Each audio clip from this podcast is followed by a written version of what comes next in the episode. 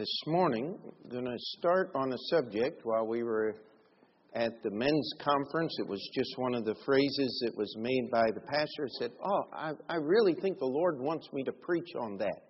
And began to work on a sermon and soon found out that there was no way uh, I was going to fit that thought into one sermon. And so I'm going to have to ask you if you really want to get this. Uh, this morning is going to be the introduction. And uh, next week will be point one. And uh, we're going to stretch this out over several weeks because we're really dealing with the theme of the entire Scripture. And that theme of this book called the Bible is really a paradox or a conflict. It is life in Christ. Amen.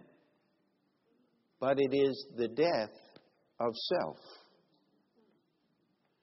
And this morning, what I want to do by God's grace is to try to lay out the conflict that is there in the Scripture and to help introduce and examine the subjects we'll cover over the next several weeks because as we think about Easter coming up in a few weeks, that is the death, the burial, the resurrection of Christ.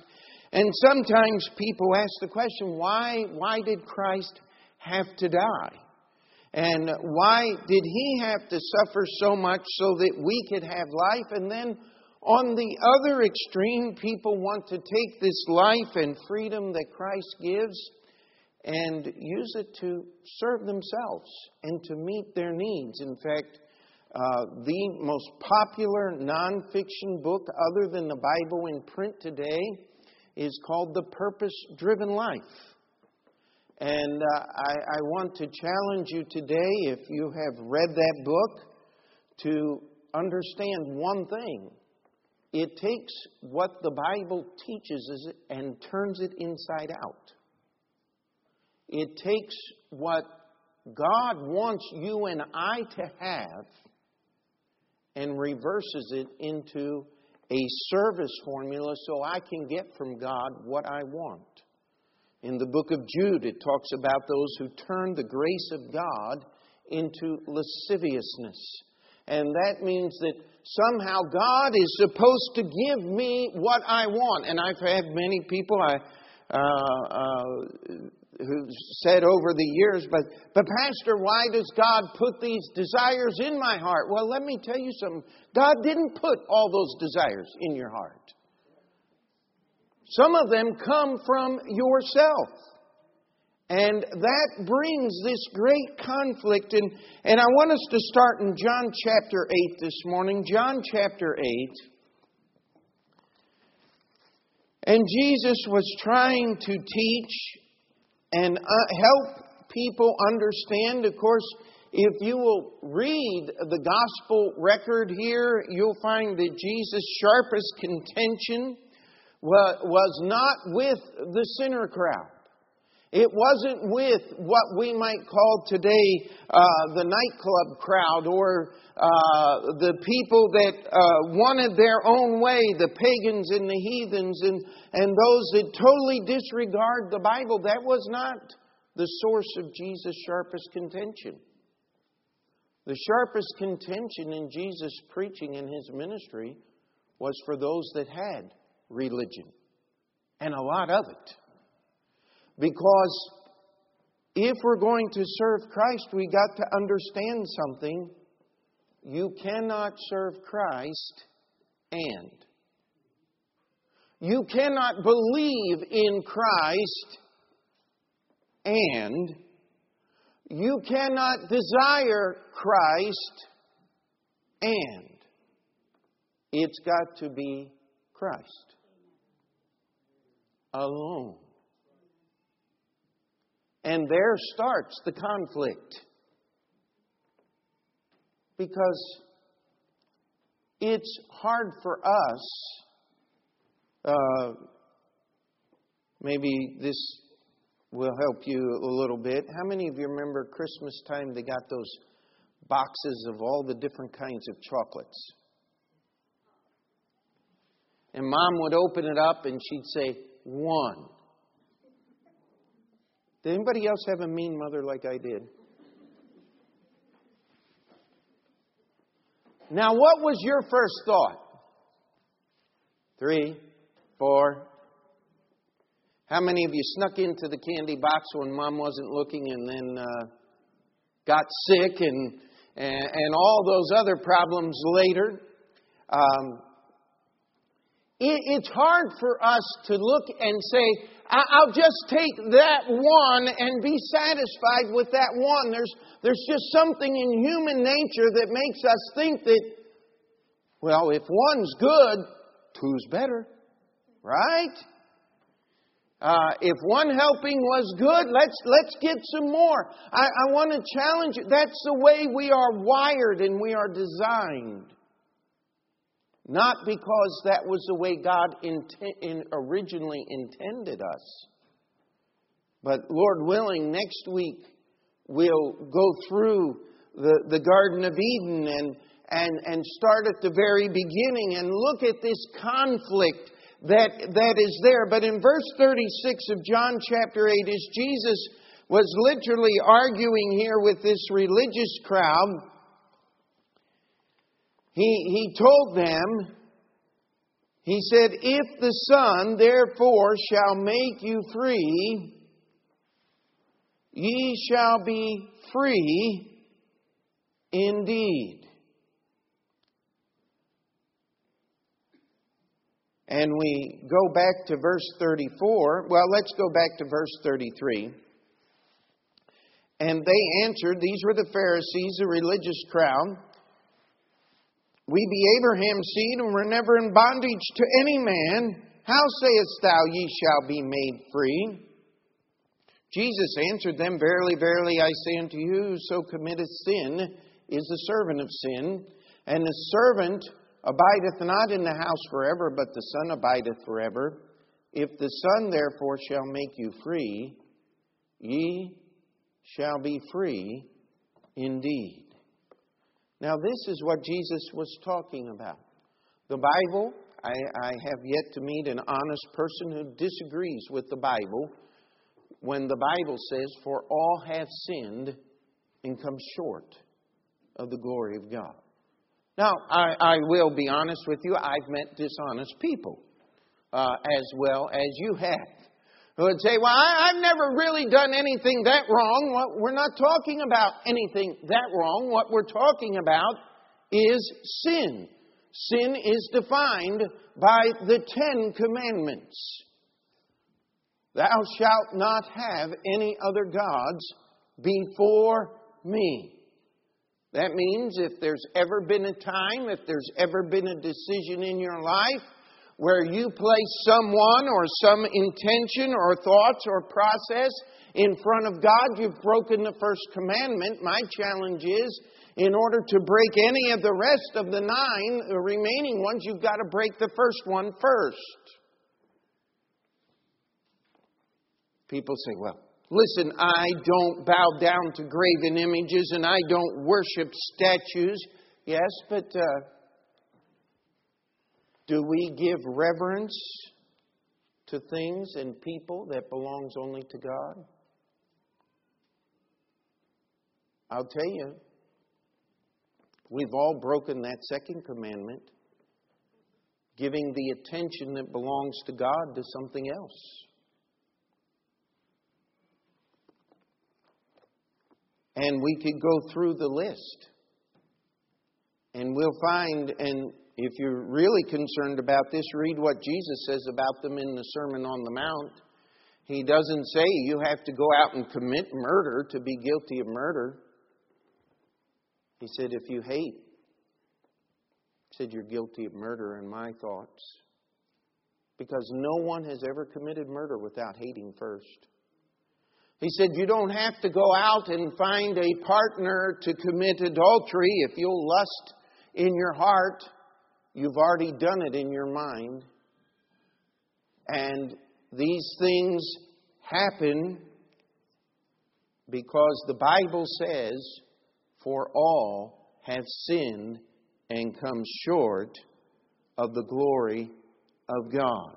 And yet Jesus came And he said that if I make you free, ye shall be free indeed. Turn with me to John chapter 10, if you would. John chapter 10 and verse 10. Jesus again was speaking with the religious crowd here. And he was trying to help them understand that the way of their religion and their understanding of religion was not going to lead them to life, that, that they had to come to Jesus. And in verse 10, he said, The thief cometh not but for to steal and to kill and destroy. I am come that they might have life, and they, they might have it more abundantly. I am the good shepherd. The good shepherd giveth his life for the sheep. We look at these verses and, and we could go to dozens of others as Jesus claimed to give life, to be the source of life. He told the Pharisees, if you do not believe that I am He, you're going to die in your sins. That was in John chapter 8. In Him was life, and the life was the light of men. That's John chapter 1. And, and I could spend the whole morning looking at verses. But I want you to understand something. Life is in Christ. It is the only place you're going to go. In Acts chapter 4, when Jesus' disciples were called into question, they said, There is none other name given among men under heaven whereby we must be saved. Jesus himself said, I am the way, the truth, and the life. No man cometh unto the Father but by me. This is not new. This is the sermon that we've preached ever since there's been a sermon to preach at Open Door Bible Baptist Church. We understand that there is life in Christ. And yet, I want you to turn with me to Matthew chapter 16, if you would. And of course, Matthew chapter 16 is very famous because this is where Jesus announced the beginning, the founding, and the building of his church. By the way, read the passage carefully and clearly there. He was not giving Peter anything other than the ability to preach the first sermon in to the Jew, the first sermon to the Gentile, which Peter did in the book of Acts. But when Jesus said, Upon this rock I will build my church, he was talking about himself. And he said, The gates of hell shall not prevail against it. And he said, I will build my church. And we come down here to the Matthew chapter 16 and verse 24. Jesus had just got finished rebuking Peter because he savored the things of man and not the things of God. Then Jesus said unto his disciples, If any man will come after me, let him deny himself and take up his cross and follow me. For whosoever will save his life shall lose it, and whosoever will lose his life for my sake shall find it. For what is a man profited if he gain the whole world and lose his own soul? Or what shall a man give in exchange for his soul?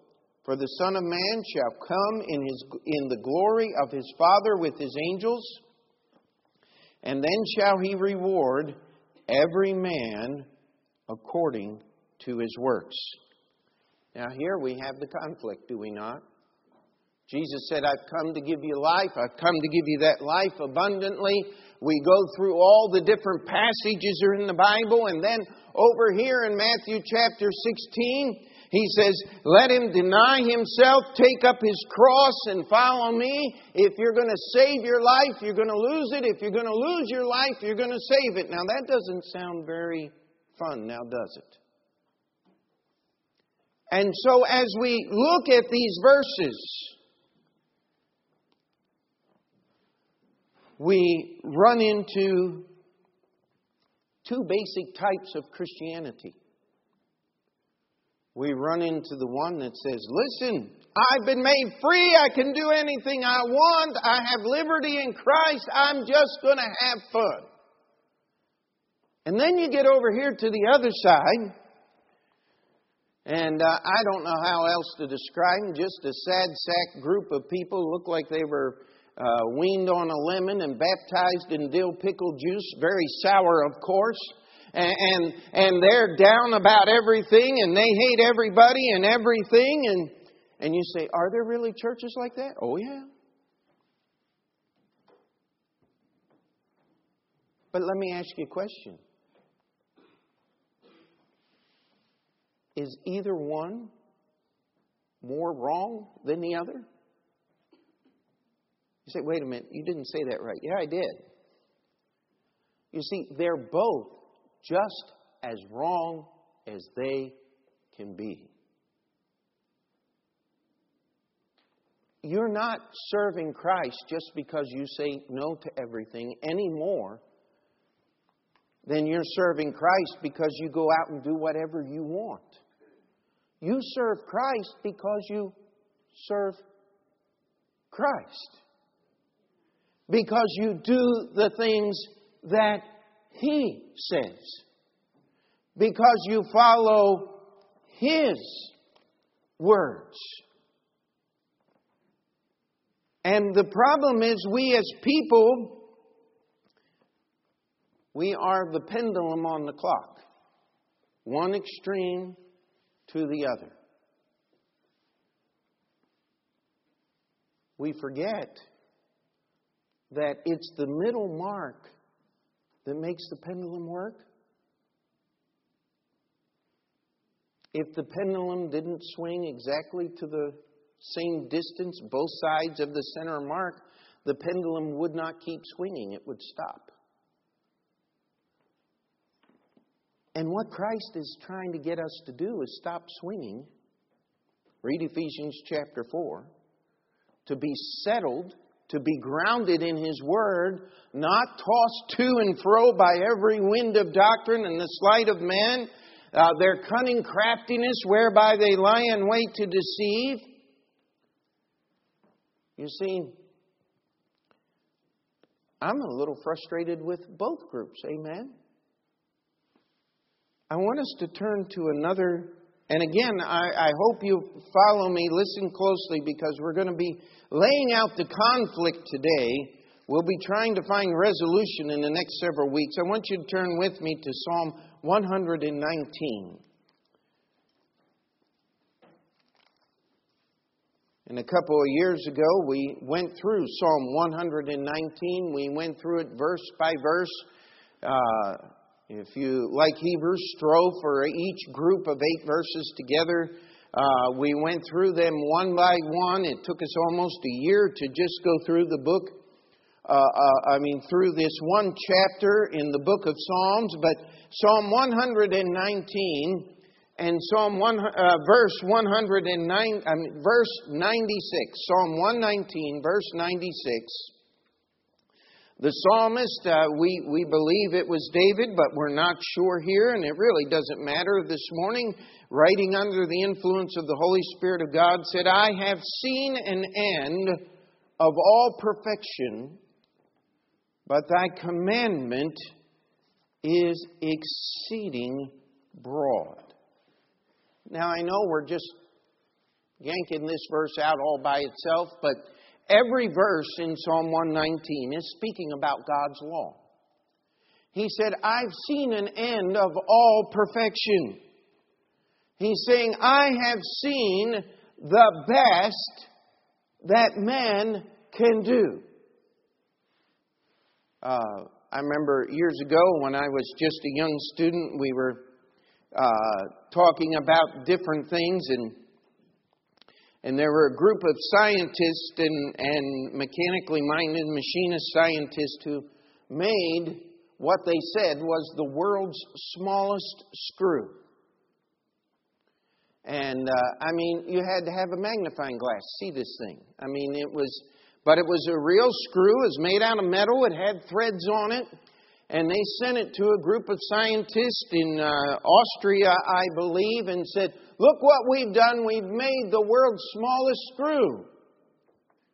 Well, they drilled a hole in it and put threads inside the hole, tacked it, and sent it back. You see, no matter what man does, he sets a standard, and then all you have to do is go one step further and you've beat the standard. How many are you tired of the stock market reaching a new record high? I mean, how many record highs can it? Well, it's only got to go one point higher than it did before, and we have a new record high. Jesus is trying to help us understand something here the Word of God. He said, I've seen an end of all perfection. All you got to do is go one step further and you re-perfect perfection. Said, but said, but thy commandment is exceeding broad. I want you to keep that thought in mind and turn with me to Matthew chapter 7. Thy commandment is exceeding broad. Matthew chapter 7.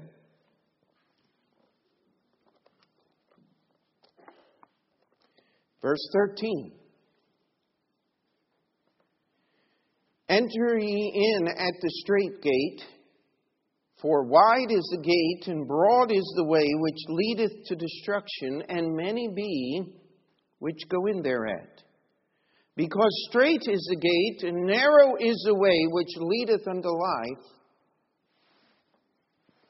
and few there be that find it. In Luke chapter 13, the disciples asked Jesus a question Are there few that be saved? And Jesus' answer was, Strive to enter in at the strait gate, for many, I say unto you, will seek to enter in and shall not be able. You see, the commandment is exceeding broad. The psalmist said, I've seen the utmost that man can do. He said, but when I get to God's laws, he said, they are so vast, I can't find the end of them. They are so extraordinarily large, I cannot comprehend all there is to God's laws. And yet, Jesus said here in the New Testament that strait, where we get the term straight jacket, Straight is the gate, narrow is the way. How many of you like to be in narrow, confining places? I mean, I will never be a spelunker. How many people know what one of those is? Those are people that go exploring caves. They say that you have to crawl through very narrow places. No, I'll wait until the engineers have gone in and dug it all out and put up lights and a footpath. Then I'll go look at the cave. How about you? How many are on my side with that one? Oh, good. Uh, I'm just not one of those guys that's going to put a headlamp on my thing and put on a wetsuit and go sliding over rocks and trying to see what the smallest little piece I can get through, crack I can squeeze through, uh, so that I can see something that God already knew was there. I mean, that's my perspective. Amen? But Jesus said here, if you don't strive to enter in that strait gate, if you don't squeeze yourself to go in that narrow way, you're not going to find life. And yet the psalmist says the commandment is exceeding broad. Now, I want to try to bring this conflict into focus by looking at how it was acted out in the lives uh, of people in two separate situations. One we're fairly well familiar. Let's turn to Mark chapter 10. And this is the story that we call the rich young ruler. His story is told in Matthew and Luke and, and, and, of course here in the book of Mark, and we find out a little bit more from him in the different stories that are told by the other apostles. But I, I just love the powerful wording in verse 21 and we'll cut right to the chase here. It says, Then Jesus, beholding him, loved him and said unto him, One thing thou lackest, go thy way, sell whatsoever thou hast, give it to the poor, and give to the poor, and thou shalt have treasure in heaven. And come, take up the cross, and follow me. Now let's flesh this story out a little bit. Look at verse 17. And when he was gone forth into the way, Jesus had done his teaching and he was moving on. There came one running and kneeled to him and said, Good master, what shall I do that I may inherit eternal life? Now, I want to challenge you today. That's the right question. And he was asking the right person. Amen? Amen?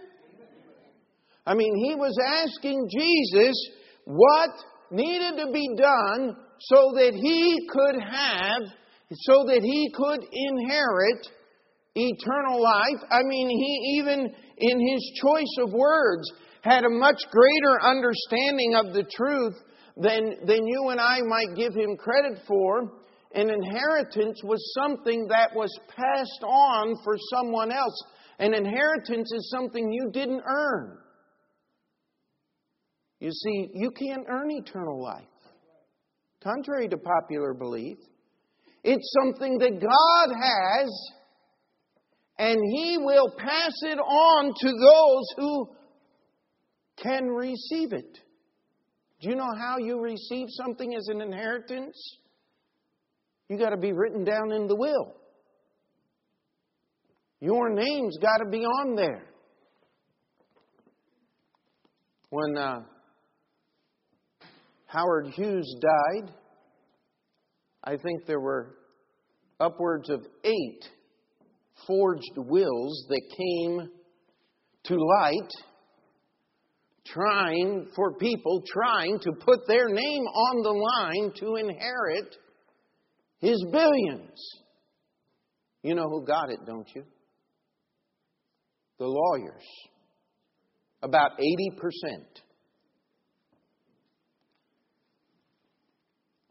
And the only living relative that he sorely hated got the other 20.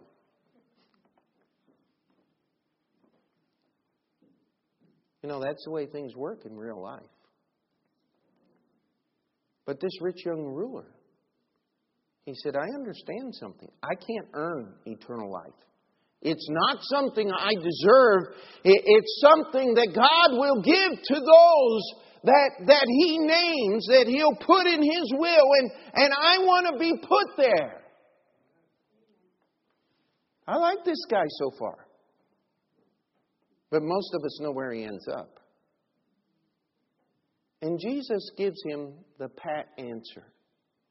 Why does Jesus do that?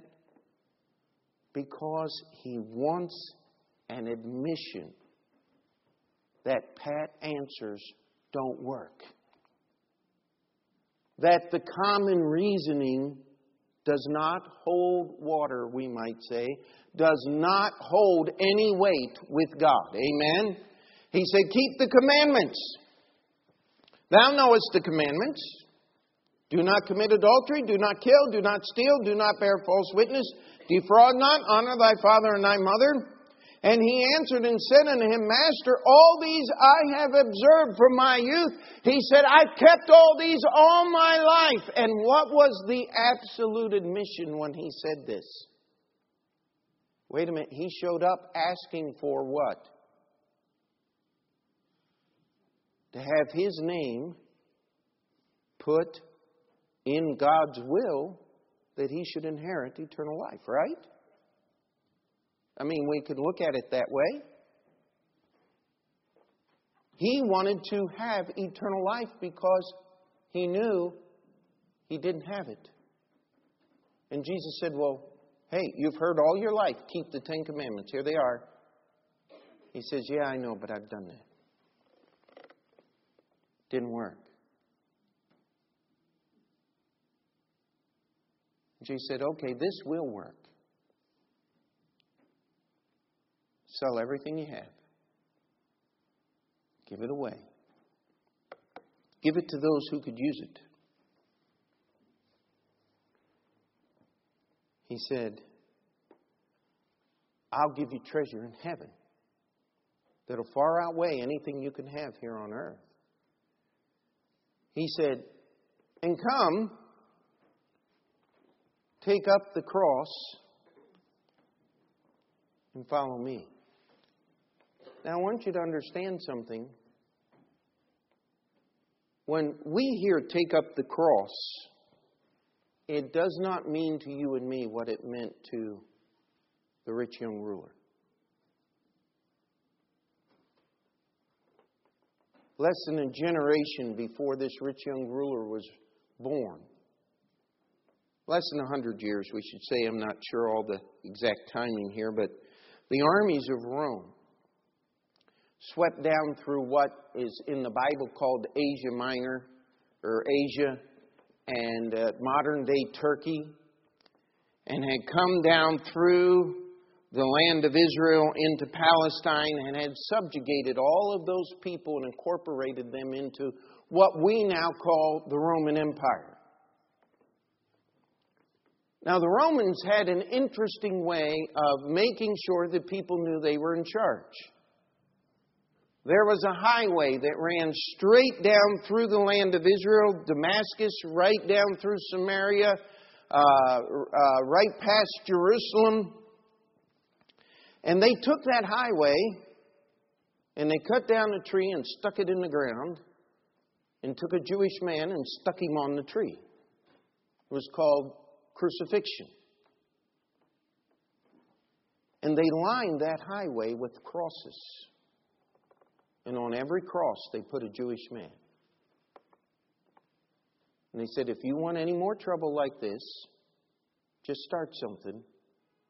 We'll show you how it's done. That's the way the Romans did things. It was harsh, it was cruel. When Jesus said, Take up the cross,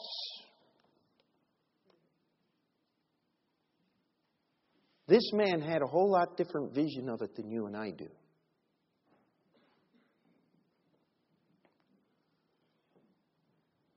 And you know what he said? Let's read the Bible. Verse 22.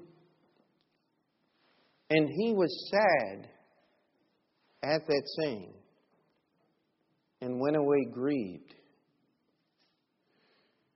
for he had great possessions. Now, I want you to look at what Jesus did in verse 23. And Jesus looked round about and saith unto his disciples, How hardly shall they that have riches enter into the kingdom of God? Now, you got to get the picture here. Here comes this fellow running into the way kneeling in the ground before Jesus, saying, Good master, what must I do to inherit eternal life? Now, imagine in our modern day time. Um, the mayor of New York City, uh, a United States senator, running out into the street and kneeling down before an individual, a preacher, and saying, Tell me how to live. We'd say this has got to be some kind of Hollywood stunt. What kind of news program is this? But I mean, this was the this man was a ruler. He was part of the Sanhedrin. He was a very wealthy and powerful man. He had inherited everything he had. We know that because he was young. He didn't have the time to work up into it. And he's standing there in the presence, kneeling there in the presence of Jesus. And they go back and forth. Jesus says, Why do you call me good? There's only one good, that's God. And you'll notice the rich young ruler never called him good again. Because he didn't believe Jesus was God. And he looked at himself, his position, his wealth, and he looked at Jesus. And he said, Am I going to give up everything for that?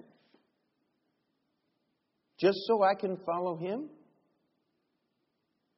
I, have got my own religion. He just admitted his religion didn't work. He said, Am I going to get rid of everything I have so that I can have something I cannot see or understand? And he gets up out of the dirt and he begins to dust himself off and restore himself to the dignity of his office and position. And the Bible tells he went away sorrowful, weeping, because he knew he was turning his back on eternal life. But he wasn't going to give up what he had so he could follow Jesus. And Jesus, as we hear here, he calls attention to the situation. The man is walking away weeping, and Jesus says, Listen, everybody. You have no understanding how hard it is for a rich man to enter into the kingdom of heaven.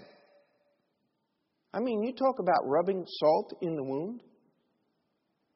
But at the beginning of that verse, it says, Jesus beheld him and what? Loved him. Well, why was he being so mean if he loved him?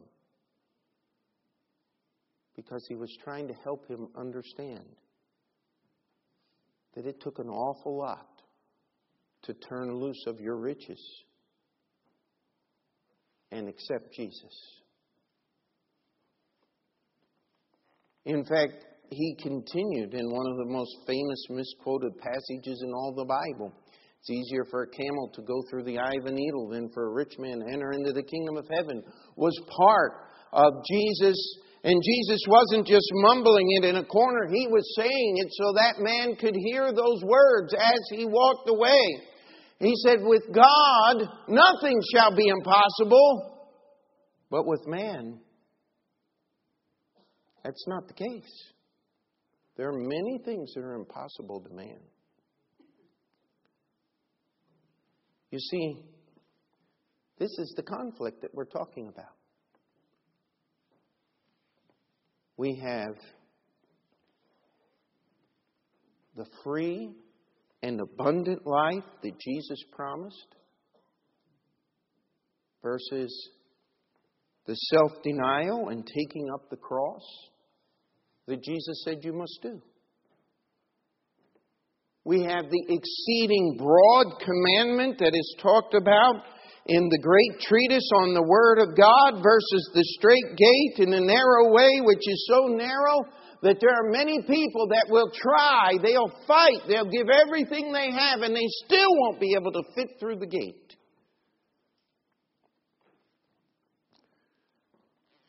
You see, we have the rich young ruler who said no. Now I want you to turn with me to John chapter 6. John chapter 6.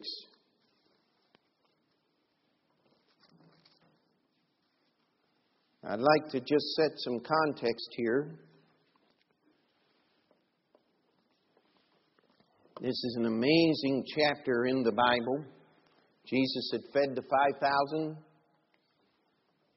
on the shore of Galilee. He had sent the disciples back across the shore, uh, the Sea of Galilee in the night. The Sea of Galilee is about five miles wide. And somewhere between three and five o'clock in the morning, while it was the darkest, Jesus comes walking across the water, and the disciples see him and are scared out of their wits. And Peter walks on the water and sinks and gets put back in the boat, and, and uh, they all get to the other side. And the people that were on the far side, where Jesus had fed the 5,000, wake up the next morning and spent the night there on the grassy slopes there overlooking the Sea of Galilee and said, Jesus is gone, let's go find him. And when they find Jesus on the other side, they begin quite a lengthy discussion. And Jesus tells them, Listen, the only reason you're seeking me is because you want to be fed for free. Somebody said, There is no free lunch. Well, let me tell you, this one came about as close as you could get because the little boy only had what a little boy would eat a few sardines and soda crackers, probably barley crackers, and 5,000 men and women and children ate because Jesus performed a miracle. They said, Lord, let's, let's do this again. That's pretty good. I mean, it wouldn't be so hard to live if you didn't have to pay for food, wouldn't it? And Jesus said, Listen, you need to do the works of my Father. And they said, Well, what are they? He said, It's to believe on me. He said, But you've already decided you're not going to do that. And Jesus began a conversation that ended with Jesus saying to them, and we've often brought this forth as one of the most misunderstood passages in the Bible. It's, it's amazing to me. People spiritualize everything in the Bible, and one of the few passages where Jesus said, I'm speaking to you of spiritual things, they make it physical things. I mean, read, read with me verse 63. It is the Spirit that quickeneth, the flesh profiteth nothing. The words that I speak unto you, they are spirit and they are life. When Jesus said, I am the living bread which came down from heaven, if any man eat of this bread, he shall live forever, and the bread that I will give uh, is my flesh, which I give for the life of the world. Jesus said, I'm speaking about spiritual things, not physical things. We're not cannibals. He said, When I give my blood and ask you to drink my blood, he said, I'm not speaking of physical things. We're not vampires.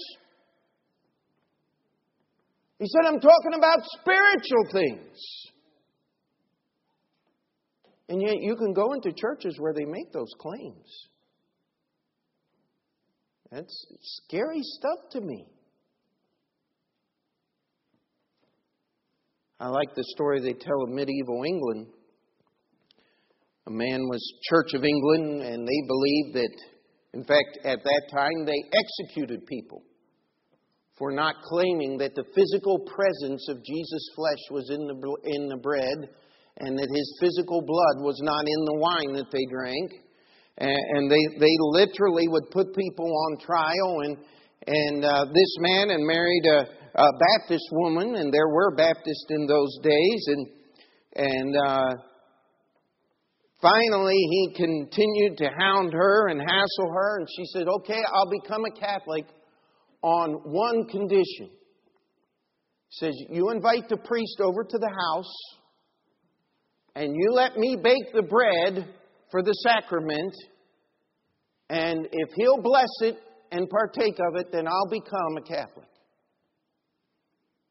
And he went and talked to the priest and said, My stubborn wife's finally agreed to become a Catholic. All she wants to do is make the bread. And so they came over, and, and the wife went to the priest and said, Now listen, I, I, I want to understand something. You said that when you pray a prayer over this bread, it gets transformed from ordinary bread into the very body and flesh of Jesus Christ. He said, Yes, that's what we believe. He said, Well, then the fact that I bake the bread with arsenic's not going to hurt anybody, right?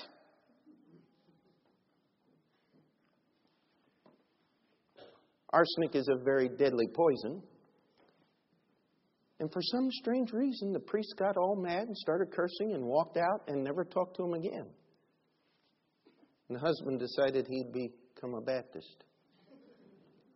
I like that story. See, people believe all kinds of incredible things and they use religion for an excuse. Jesus never asked us to believe anything incredible. I mean, He's asked us to believe some things we don't understand. But is it okay for God to be bigger than your understanding? Is it okay that God maybe not answer all your questions? I mean, if you're a parent, do you answer all your children's questions? You just wait, Brother Franz. Little Franzito's going to go, Why? And finally, you're going to say, Because Daddy said so, that's why.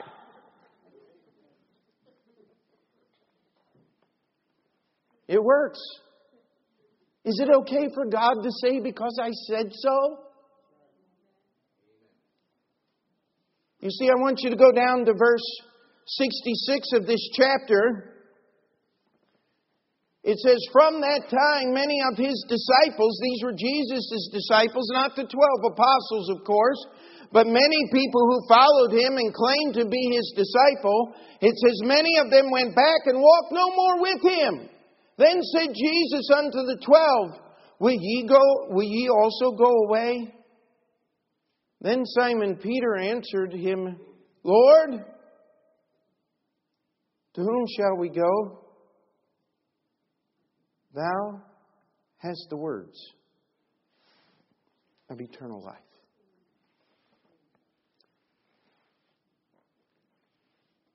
You see, again, I want you to understand that we're just laying out the conflict today. I want us over the next several weeks and if you're only here today, I, I am sorry. You can get the sermons when we put them on the website if you want. But you'll, you'll need to get the next several weeks in order to really get a hold of what we're talking about here. But you see, the disciples really didn't understand an awful lot. In fact, they didn't even understand that in just a few chapters of this book called the Bible, that Jesus was going to be crucified. And they didn't understand about his resurrection, though he had told them many times. Though the Pharisees understood that Jesus made the claim for the resurrection, the apostles didn't. Not until he stood there in their midst. But you know something? They had one thing right. They said, To whom shall we go? There, there's no other place to go. We know who you are. That you are the Christ, the Son of the living God.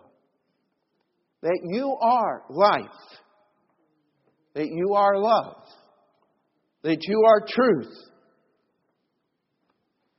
And there is none else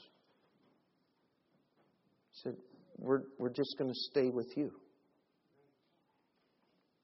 You know, I've dealt with people many times about their souls, and they'll say, Pastor, I just don't understand.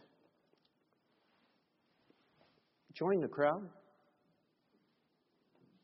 There's an awful lot I don't understand about God, and you know what? I'm glad. I'm glad that He's a whole lot bigger than I am.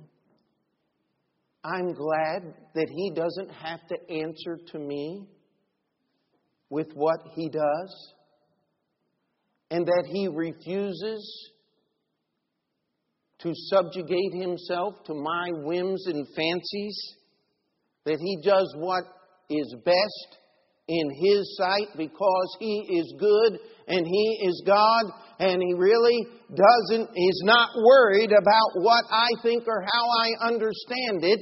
He is God and he's going to do what's best.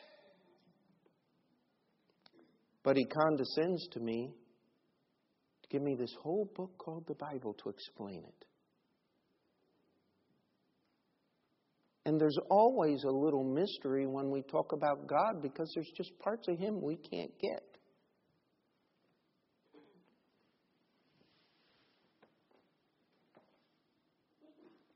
But I think as clearly as I can in the Scripture, using the Scripture as our illustration this morning. These were not just idle words penned down, but these were real life experiences of people we see the conflict of the ages. The rich young ruler.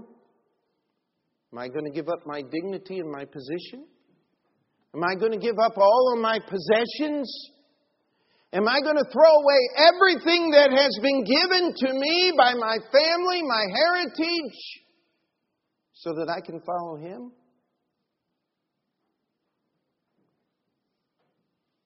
Rich young ruler said, don't think so. He was broken up about it. And in spite of Jesus explaining as he was walking away that only an act of God could cause a man to do this, he refused to admit that Jesus was God and came back and asked him to do it. You know, Jesus will save anybody. All you have to do is ask him. Or you'd be like the disciples. Lord, we have no idea what you just said. We know everybody's mad and they're leaving. And we're not quite sure that we understand what you said. And there's a part of us that's really thinking, that this whole thing's kind of crazy and maybe we ought to go over there, but we know something more important than what we know, what we understand. We know you're the Christ. You have the words of eternal life. And we're just going to stay with you. See, every person has to make that decision. And if you'll take the Bible, you'll find it's full of conflict.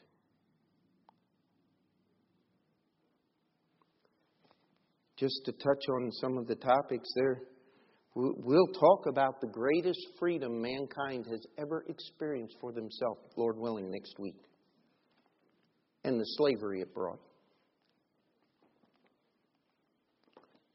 Versus the taking up of the cross and the giving up of everything that a person possesses to find Christ, only to find the greatest blessings and freedom that life has to offer.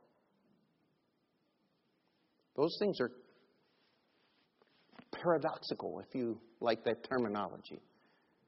They're an unresolved conflict. How that the gate can be straight and narrow. And yet, David if he were the author of Psalm 119, says, Thy commandment is exceeding broad. How that I give up everything to possess that which money cannot buy.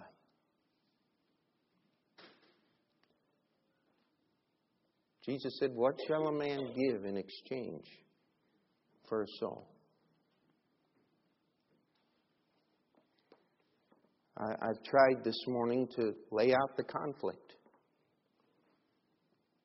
I am hoping in the next few weeks to flesh this thing out and to help us investigate from, we're going to go from cover to cover over the next few weeks, from Genesis to Revelation. And I want you to be here and be a part of that. But I also want you to understand one thing. The rich young ruler understood the decision he was making. And he turned his back on Christ, and we never hear from him again. When we see him on Judgment Day, he'll still be sad. He said, But I couldn't give it up. We have the disciples. You see, it tells me in the Bible that one day we'll know as He is known. One day we will understand it. But not in this life. Because there's a little thing called faith that we need. And that is to believe that life is only in Christ and in nothing else. And that's what salvation is. And that's how we live for Him. And I'll tell you, you'll get freedom by becoming Christ's servant.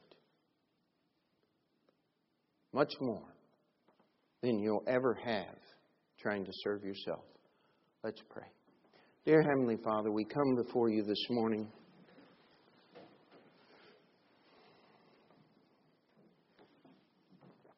And Lord, it just feels so small and insignificant dealing with these things in your word. And just ask, Lord, that you would work in hearts and lives today. Lord, just pray that if there be someone who is here this morning that does not know you as their Savior, that they would place themselves with the disciples and simply believe that you are the Christ, that you have the words of eternal life, and to let rest on you the burden of those things that would have to be laid aside to embrace Christ.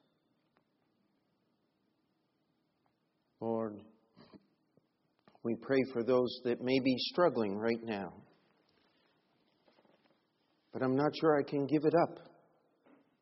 That, Lord, they would grasp the words of Jesus said in love, not in derision.